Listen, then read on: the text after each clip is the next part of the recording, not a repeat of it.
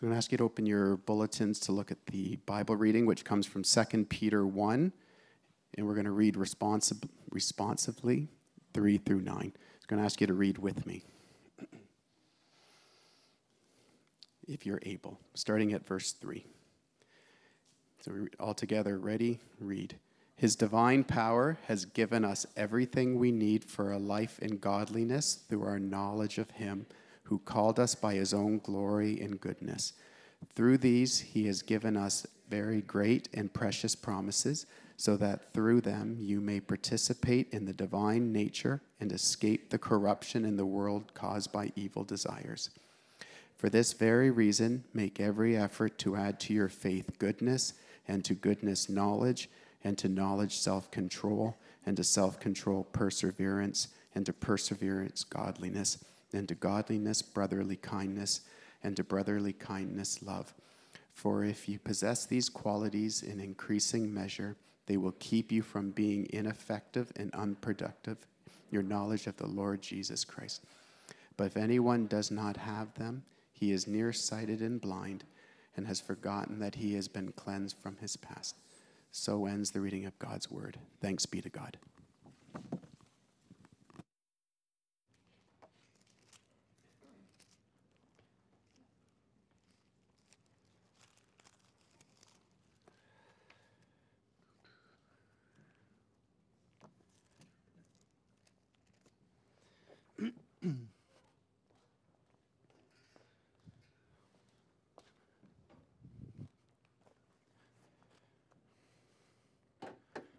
Thank you, Ryan. Um, so, as you heard Ryan mention, this is the one year anniversary of our first regular service at Grace Valley Church. So, happy anniversary. Pretty exciting uh, to see what God has done uh, in us and through us in this last, uh, this last year. And yeah, we pray that God will carry on and uh, that He'll grow us spiritually, numerically, uh, and ultimately uh, for His glory, so that we'll be effective in our calling here at Grace Valley uh, to be a light in this community. Uh, just so uh, you understand as a guest what how some of the things work here with our, our, our, message, you'll see a, on the back there's a an outline of the sermon if you would like to follow along, and also we, we take opportunity whenever possible to maybe take questions uh, at the end of the message from those who uh, may want to ask something for clarification, for example. Uh, if you don't want to raise your hand and ask that question, you'd rather just like text me, then you can do that. Uh, the phone number is right there in the bulletin 517 or 905 517 0936. So then you can text your question uh, rather than raise your hand to ask it. So, we are currently in a series uh, right now trying to understand how the gospel, this message, Jesus lived the life I should have lived, he died the death I should have died, this good news that Christ lived, died, and rose again, how this has an impact on our day to day lives. How do you work it out into the nitty gritty of everyday living? It's one thing to come to church on Sunday and hear an inspirational message about how Jesus died for you. It's another thing to take that message that Jesus died for you into Monday and Tuesday and Wednesday and into your life at work and into your life at school and into your life in your relationships and actually have this news that Jesus died for you and now lives for you affect the way you live. See, sometimes people get the impression uh, that really Christianity is all about escape from hell. That it's basically this look, if you believe that Jesus died on the cross for your sins, then the God who wants to punish you for those sins and put you in an everlasting torment called hell, he will no longer do that. You will escape that and you will live forever and with him in paradise. And that's basically the extent of Christianity. And I don't want to minimize that aspect of it and say, well, you know, it's not really about that. In fact, it actually very much is about that uh, the book of Hebrews describes for us a little bit how serious this is. And in chapter 10 of Hebrews, it says this. This is verse 30 and 31. For we know him who said, It is mine to avenge, I will repay. And again, the Lord will judge his people. It is a dreadful thing to fall into the hands of the living God. And furthermore, in Hebrews chapter 12, verse 29, it says this Our God is a consuming fire. And so I don't want to minimize this idea that escaping God's just judgment for sin is a big part of being saved for, uh, uh, of believing in Jesus and a big part of your Christian faith. I don't want to I don't want to minimize that. However, I want us to understand that the gospel is not just doing something for us, it's doing something in us. It doesn't just do something for us, saving from our, us from our sins. It's supposed to be doing something in us, changing us, affecting us. The Bible says that Christians are supposed to spiritually mature, or they're supposed to grow, or they're supposed to bear fruit. The idea is, I mean, it's all different language, but it's all meaning the same thing, which is basically this there's this sense of advancement, there's this sense of development, there's this sense of progress that's supposed to happen in a Christian's life. There's supposed to be change.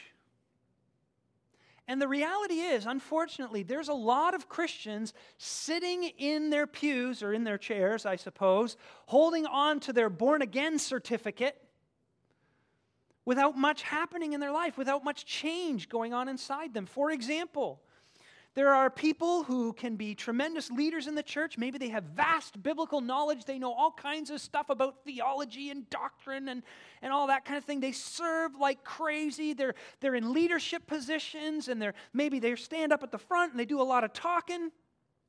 Wonder who does that. But they can go home and frankly, they're a jerk to their family. They're a husband who's distant and harsh on his wife and on his children. There's very little love and affection in their home. They, they seem to lead this kind of double life. And so they have all this head knowledge about the gospel, but there's not much happening inside them. Okay, maybe they've learned more things and maybe they've become a little bit more patient in the course of their lives or they've, they've dealt a little bit with their anger, but there's no real significant change. And the Bible says that's not how it's supposed to be. The Bible says that the gospel doesn't just do things for you, it does things in you. How in the world does it do that? Well, that's what we're going to look at this morning. We're going to look at this text together. This is 2 Peter chapter 1, and we're going to see five things about growing in grace. Five things about growing in grace. And they're all outlined in your, your uh, sermon notes on the back of the bulletin. Here we go. What do we learn about growing in grace or bearing fruit or whatever? We're going to define that as we carry on, so don't worry if you don't know what I'm talking about. We learn, first of all, that growth is actually possible. You know, in verse 5, uh, Peter gives this list, right?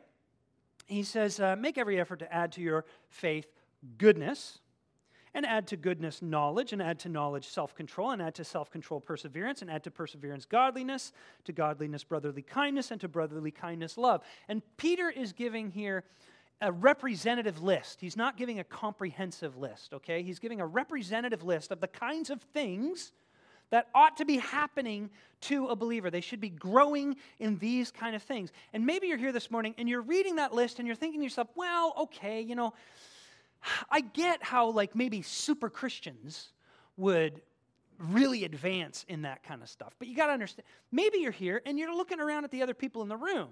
Not like obviously because you don't want to look weird, but you're looking out of the corner of your eye and you're thinking, well, maybe maybe these people here who've got their life together and who look like, you know, like they're good upstanding citizens, maybe they could like make some serious advancement in any of these areas. But but someone like me who is like completely messed up, you don't know what I come out of. You don't know the kind of garbage that I grew up in. You don't know the kind of the kind of mess that I'm living with. I can't expect that I'm going to actually change and, and develop and, and, and, and get these kind of things. Maybe the best that I can really expect from Christianity is that I have my sins forgiven and that I'm accepted by God and that one day He will, he will bring me into His presence and let me be uh, with Him forever. And you may think to yourself, well, you know, or maybe that sounds to you, that sounds like kind of humble. You know, I don't have too great of an expectation. I, I, I'm, I'm being humble. And the reality is, actually, no, you're not. You're being arrogant. What? What do you mean? Well, I I want to use this illustration. and I know that I know that, you know, We've learned a lot of things about Bill Cosby in the last little while, but there was a show called The Cosby Show, which, which was a very funny show many, many years ago. And there is a scene where Dr. Huxtable is talking to his son, Theo. And Dr. Huxtable is married to a lawyer, Mrs. Huxtable, and they have this son, Theo, who's in high school. And Theo says this to his dad when they're having a conversation about his performance in school. He says, Dad, you're a doctor and mom's a lawyer, and you're both successful in everything, and that's great. But maybe I was born to be a regular person and have a regular life. If you weren't a doctor, I wouldn't love you any less because you're my dad. So rather than feeling disappointed because I'm not like you, maybe you should accept me for who I am and love me anyway because I'm your son. Very powerful statement, very beautiful statement. There was the, the student, the, the audience, studio audience, I think, like clapped their heads off when they heard that. And, and Dr. Huxtable, he looks at Theo and he says, Theo, that's the dumbest thing I have ever heard in my life. No wonder you get D's in everything. You're afraid to try because you're afraid your brain is going to explode and it's going to ooze out of your ears. Now, I'm telling you, you are going to try as hard as you can, and you're going to do it because I said so. How's that for tough love, hey? But listen, listen. In verse 3, Peter says this His divine power has given us everything we need for life and godliness. You hear that? His divine power has given everything we need. That has given is a, is a past perfect, which means the action is done, but the consequences continue to go on and on and on and on and on and on. This past action has ongoing consequences. The past action is that Jesus lived, died, rose again. That's the power of God unto salvation, the Apostle Paul says in Romans chapter 1. That's the, the powerful act of salvation that Jesus accomplished. But the, the results continue on in the present, in today. And if you say, I can't change, I can't grow, I can't bear that kind of fruit, you are denying God's power. See, when you have faith in Jesus, when you really do believe that He is the Son of God who lived for you and died for you, that means that the third person of the Trinity, the Holy Spirit, the creator of the universe, has taken up residence inside of you.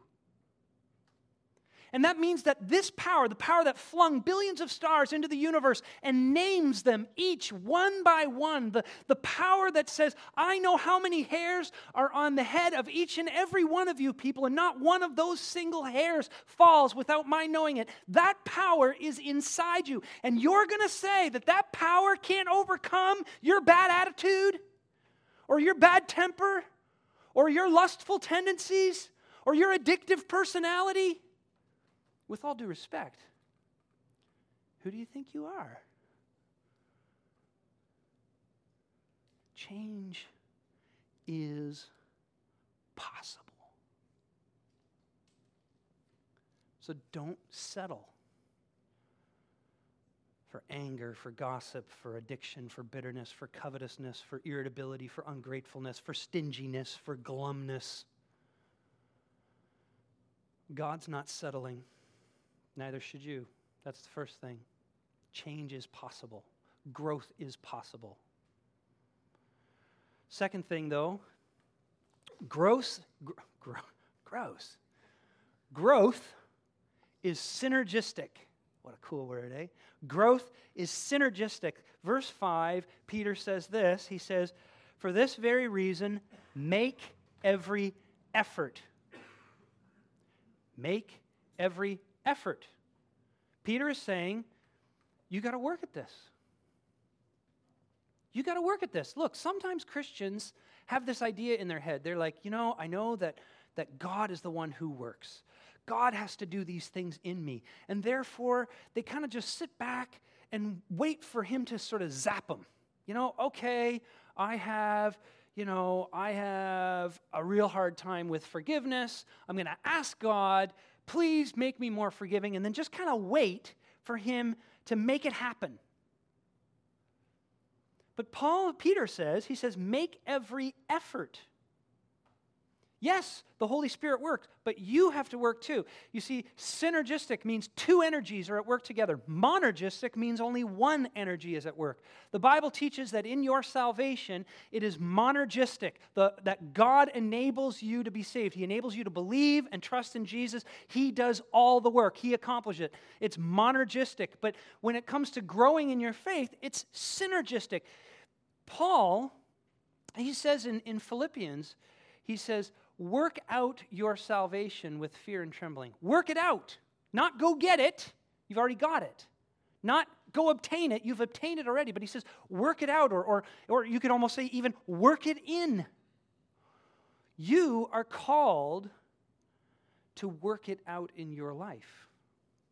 And you say to yourself, okay, well, how do I do that? How do I work it out? How do I work it into my life?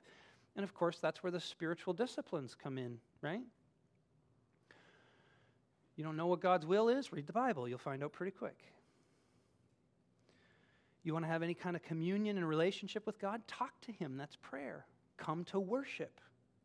These are spiritual disciplines. We meet, we gather together, we hear God's word together, we encourage one another. That's all part of it too. But that's not it. You got to have accountability. Engage groups are actually supposed to be a place where a little bit of that happens, where you share your life with one another, you share your, your, your struggles with one another, and, and your, your engage group buddies or friends or brothers and sisters or team, I don't even know what to call each other, fellowship. You don't just say, oh, yeah, I'll pray, but you check up on each other. The next week, you talk, and you say, so how's it going with that issue? Have you been able to forgive that neighbor? Are you able to get along better with that colleague? Have you been able to stay away from clickbait? That's, that's, that's a discipline as well, but that's not all there is to it either. You have to practice those things that are characteristic of kingdom living. So you practice simplicity over materialism. You, you work at becoming content with what God has given you rather than buying into the world's way of living, which is to constantly acquire more and more, like we talked about last week. You say you're going to practice the discipline of honesty instead of dishonesty. You're going to practice the, the discipline of purity rather than sexual license. You're going to practice the discipline of, of service over power. I'll give you a very concrete example. There's a, a Christian uh, architect in Hamilton by the name of Emma Cubitt. Some of you maybe have heard that name before. And uh, she is part, at the forefront of a movement called the tiny house movement. And it's all about simplicity, and, and it's rooted in her faith. She doesn't, she doesn't like uh, proselytize heavily or, or anything like that and show that this is where it comes from. But basically, what she's saying is, is look, we now live in an age where the average house in Ontario is 2,000 square feet but families are shrinking. And so the number of people living in those 2,000 square feet is getting smaller and smaller and smaller. And she says, she's arguing, rightly, I think, that this is, it, this is essentially unsustainable. But it's because we have bought into this idea that we need all this space. And she's kicking against that, that, that worldly perspective, and she's encouraging people to learn how to live creatively in smaller spaces. Well, is your house too big? These are the disciplines that we're talking about. See, when you do that, when you, when you start practicing these disciplines in concrete ways, all right, the gospel becomes the center of your life. It becomes that fulcrum on which your decisions are made, and it, it becomes habitually the way you discern everything. And notice I keep saying, it becomes, it becomes, it becomes. And that's because, third point, growth is gradual. Yes, growth is synergistic, but growth is gradual. In verse 8, Peter says this He says, For if you possess these qualities in increasing measure, you possess these qualities in increasing measure, meaning you start from, from having very little, and you are eventually going to grow and have them in increasing measure. You're going to have more of these qualities. Now, this is a hard thing for us because this means that, that this process of growing is a slow process. It's not something that happens overnight. Here we are in instant gratification land, right? Modern 21st century North America, we want things here and now, and some things you just can't get quickly. You know, you can slap up a row house in a couple of months, no problem. But you ever see these stone castles in Europe that have stood the test of time? They're hundreds and thousands of years old, and they've not shifted on their foundation and started crumbling. They're still there. You can't build one of these castles in no time flat. And the reason I'm using this architectural kind of uh, metaphor is because the Bible teaches that, that you and I are the Holy Spirit. We're bodies, or sorry, we're not the. reset. The Bible teaches that you and I are the temples of the Holy Spirit. That when He comes and resides in us, we become His sanctuary, we become His temple. He's turning us into a beautiful cathedral. Have you seen these beautiful cathedrals like in Quebec or, or in Europe and, and how majestic they are? You can't build something like that overnight. The Holy Spirit is a master architect and a master artist, and He will not be rushed in turning you into something beautiful. It's gradual. Now, even though it's gradual, however, fourth point, it is inevitable. Spiritual growth, bearing the fruit of the Spirit, it is necessary. Now, this one's going to be really hard for you to hear. And what I mean by hard is not that you're hard of hearing, but that you're not going to like what I'm going to say. So, this is when you should really listen. Where it says in the text, in verse 8, um, for if you possess these qualities in increasing measure, it actually obscures Peter's point a little bit because the, the Greek, the original language, is not kind of conditional, like if. The if is not supposed to be um, conditional and a question mark. It's actually supposed to be certain. So, what, what Paul is, or sorry, Peter, what Peter is actually saying is, he's saying, you have, you possess these things in increasing measure. So the if is assumed. In other words, what he's saying is, is I'm talking to believers, I'm talking to people who have the Holy Spirit, I'm talking to Christians. They possess these things and they will increase. You must have them if you're a believer. See, to be a Christian, to be a follower of Jesus Christ, and if you're here this morning and you're this is something new to you and you don't quite understand how Christianity works, listen very carefully to this. To be a Christian means to be alive. And you say to yourself, Well, I am alive. Like my heart's beating, I'm breathing, I am alive. What do you mean alive? It means being spiritually alive. You are not just a physical being, you are a spiritual being as well. And Scripture teaches that outside of the Holy Spirit's work in your life, you are spiritually dead. You may be spiritual in the sense that you have an interest in spiritual things, you've done some reading in, uh, in Buddhism or other religions or these kind of things. It doesn't mean you don't have an interest in spiritual things. It just means that you have not been connected to He who is spiritual life, which is God Himself. But when you come to faith in Jesus Christ, you become spiritually alive. That's why you always hear Christians talking about being born again. You're not born physically again, but you are born spiritually anew. You are, you are awakened to a sphere of existence that you did not know existed before. But here's the thing as John Henry Newman put it, the only evidence of life is growth. The only evidence of life is growth. How do you know you're alive? How do you know you're spiritually alive? Well, when you, you know, it's fall now, so everything's going dormant. But in the spring, when, when it's time to get your gardens going, you know, what you do is you rake out all the old leaves and all that kind of stuff, and then you walk through your garden. And what do you look? You look for the, the, the plants that have survived the winter. And how do you know those plants have survived the winter? You look for little bits of growth, new growth, right? Even, I mean, this is a little different, but even when you have a baby and you just have your baby, I still remember this for all my kids. Jessica would be like off to the doctor every whatever, I don't know, it starts, you know, you go once a week and then you go once every two weeks, you go. And every time they go, they're weighing the baby. Why? Gain weight. Is the baby gaining weight? That's when we know that the baby is healthy and is alive, it's growing, right? And so, what the Apostle Peter is saying here is that if you, you need to find out if you're growing.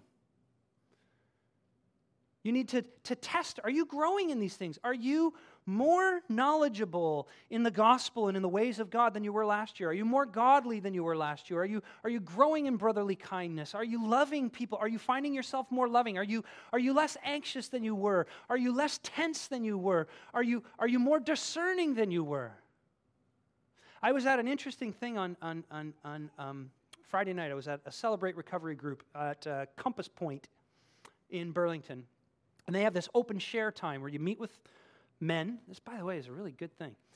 You meet with men and you share the things that you're struggling with. And one of the guys was talking about his entertainment use. And he was like, You know, I'm discovering that the more I learn about God and the more I'm, I'm studying His Word and the more I'm growing in my faith, the more discerning I'm becoming with my entertainment. I used to just watch whatever movie was on and I would just watch it and anything goes kind of thing. But now I'm like, there's things that I ought not be watching. I'm becoming more discerning.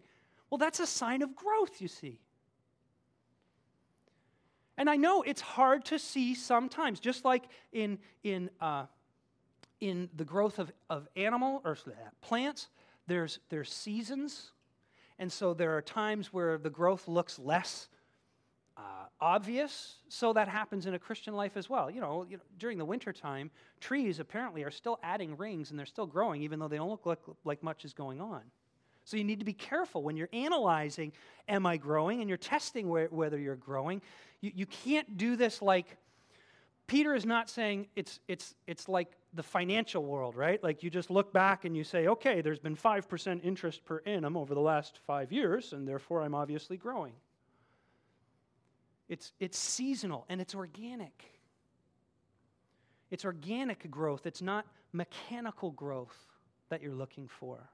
What do I mean by that? So, if you have a pile of bricks and you just start throwing bricks on that pile, the pile grows, right? It's a growing pile, but there's, that doesn't mean there's life. That's mechanical growth, that's not organic growth. And you need to, be, need to be careful that you're discerning the right thing because sometimes, listen, there are people who, who think that they're growing because they're being very, very busy. So they're, they're adding Christian service on top of uh, Christian service, and they're, they're maybe always going down to the church, and they're part of the next Bible study, and they're part of that leadership team, and they're part of that mission team, and they're part of that hospitality team, and they do, do, do, do, do, do, do. That doesn't mean they're growing. If anybody knows this better than a preacher, I would love to meet them. Because the preacher is the most susceptible from this out of all people. You preach your sermon, people come to you and they say, "You know, I'm really I'm really understanding the gospel in new ways. Your preaching really speaks to me. I'm growing spiritually." And the preacher can think to themselves, "Wow, you know, I'm doing a great job here. I must be really bearing fruit." No, you're not. You're helping them bear fruit. That doesn't mean you're bearing fruit. This is why, I remember when I said uh, a couple at the beginning, I said, you know, that you can get these people who they know the Bible really well and they're really, really involved in leadership in the church and all that kind of stuff. And then somehow when they go home, they just, they're terrible to their family. You think to yourself, how is that possible? Well, this is how it's possible. They're not focusing on bearing fruit.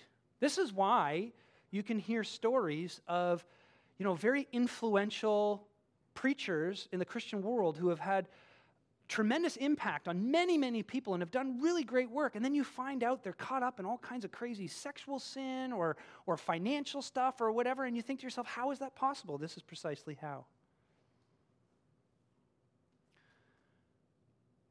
But you do need to look. You do need to analyze. And friends, if you analyze and you say to yourself, you know what?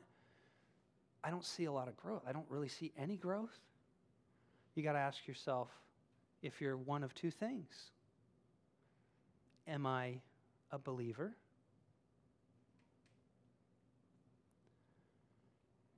And that may well be the case. You've been going to church a long time, but you've never really believed the gospel. And so then you've got to go back to that gospel and you've got to cry out to God, help me to understand and to believe, really believe that I am a sinner in need of your salvation. And if you're not that person, maybe you're the other kind of person. And that I'll describe and explain in this last point. Growth is achievable. You're a person who hasn't been growing. You're a person who hasn't been developing. You're a person who, has, who remembers perhaps seasons of tremendous growth, and now you are just like in the doldrums and you don't know what's going on and you're not sure, you don't understand why things aren't changing. Well, look at verse 9. Because in verse 9, Peter gives us a very perceptive insight into why we often don't grow. He says, if anyone does not have them, he's talking about those gifts that have been growing in increasing measure, but he says, if anyone doesn't have them, he is nearsighted and blind and has forgotten that he has been pl- cleansed from his past sins. Basically, Peter is saying this if you see that you're not growing in these things at all, perhaps what's happening is, is that you have lost sight of your identity in Christ. He's saying you're a believer, but you've lost sight of your identity in Christ. You have forgotten that to be a Christian means to be, to be cleansed. You have forgotten that when God looks at you through Jesus Christ, if you're a believer in Him, that, that He sees you not as a, a sinner, but He sees you as someone who is pure and someone who is holy, who is loved and lovable. You are fully accepted through His work. And Peter is saying that often what happens to Christians is, is that they, they, over time, they lose sight of that. And because they lose sight of that, they stop bearing this kind of fruit that he's been talking about. We forget that we have been cleansed. Let me unpack why this is, how this works. In Scripture, to forget something does not mean, oh, it slipped my mind, right? When, when, when God remembers his covenant. It talks about that in the Old Testament several times, and, and the people cried out, and God remembered his covenant with Abraham. It's not like God was, this is God, of course, right? So it's not like he was like, oh, that's right. I had this covenant with these people. I forgot all about it. That's not how it works in Scripture. In Scripture, to remember something, okay, to remember something is, is to live out of something. So when you have forgotten something, when you have forgotten that you have been cleansed from your past sins, what, what Peter is saying is, is that you're not possessed by that truth. You're not living out of that truth so that it drives the way you live. Uh, there's a place where C.S. Lewis talks about how he says, you know, I don't just, I don't just see the sun. In fact, I can barely look at the sun because if I try, it blinds me, right?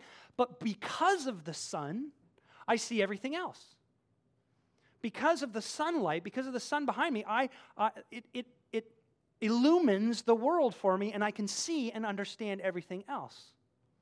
And so, what, what Peter is talking about is he's saying that when you're possessed by this truth, when you remember that you have been cleansed by the gospel, it means not only that you believe deep down in your soul that you are accepted by God, but that actually informs how you look at and live out of the rest of the world.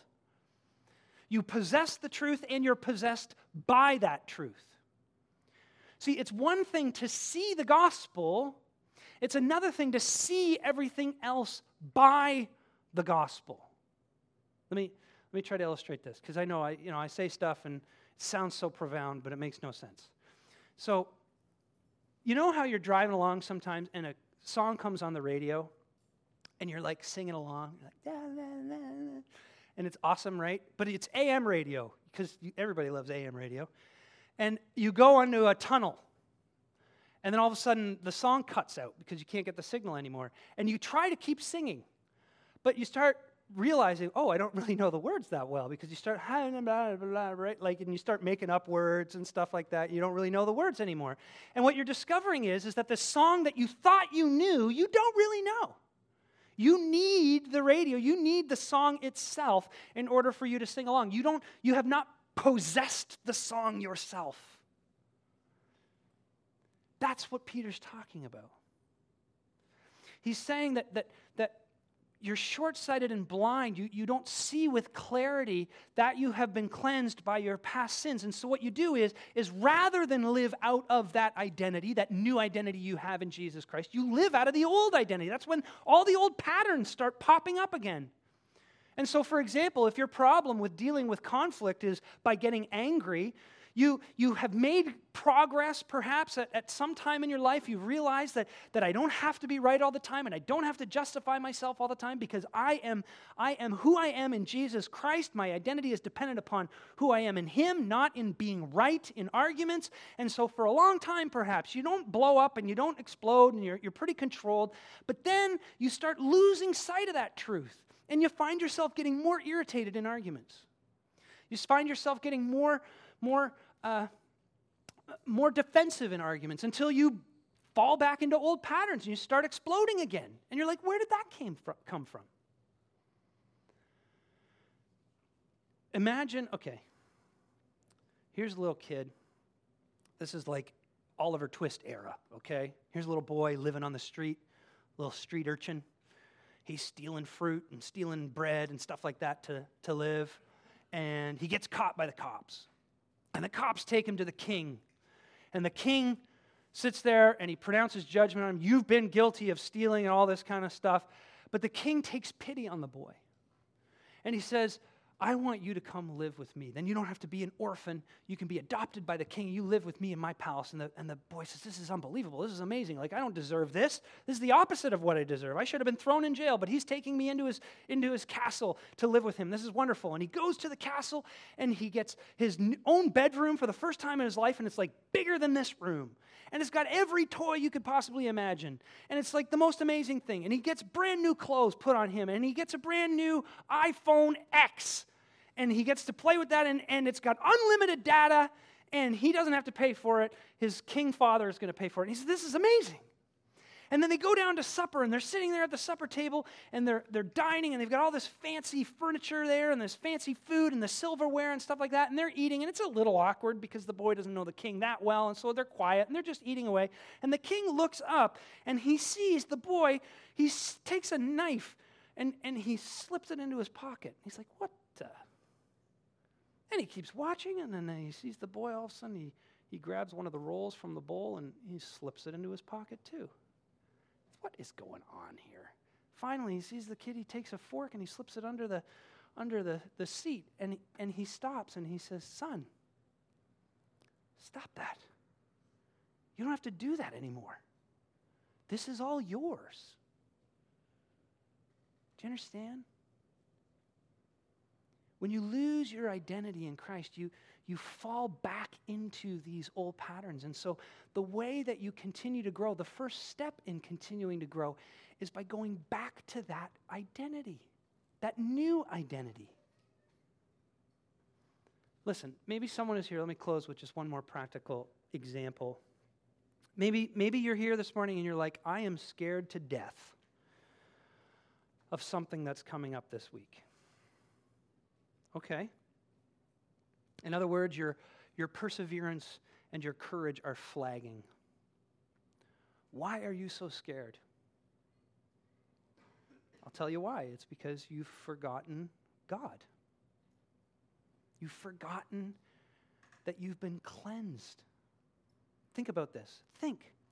In his free, eternal, raucous, joyous, undeserved, unchanging, sovereign love, Though you deserved a thousand hells, he, at infinite cost to his son, rescued you from those hells, and he put his loving arms around you and received you into his heart, and now whispers into your ear, You are mine, and there is nothing that anything can touch, nothing can touch you without my consent. There is nothing that can happen to you outside of my will because I have made you mine. You think he's going to abandon you this week? That big thing you got to face, you think he's going to leave you on your own and say, Good luck with that? You forgot. Remember that you have been cleansed from your past sins, that you are his, and bear good fruit. Let's pray. Father, help us to bear fruit. Help us to bear good fruit for your, great, for your glory. Help us to remember who we are in Jesus Christ. Help us to be confident that growth, that victory over our sinful nature is, is achievable. Do this, we pray, so that we will become more and more people who, who are habitually living out of the gospel each day. And so that the world will see in us that difference that difference that causes them to wonder and to ask, Where does your hope come from? In Jesus' name we pray. Amen.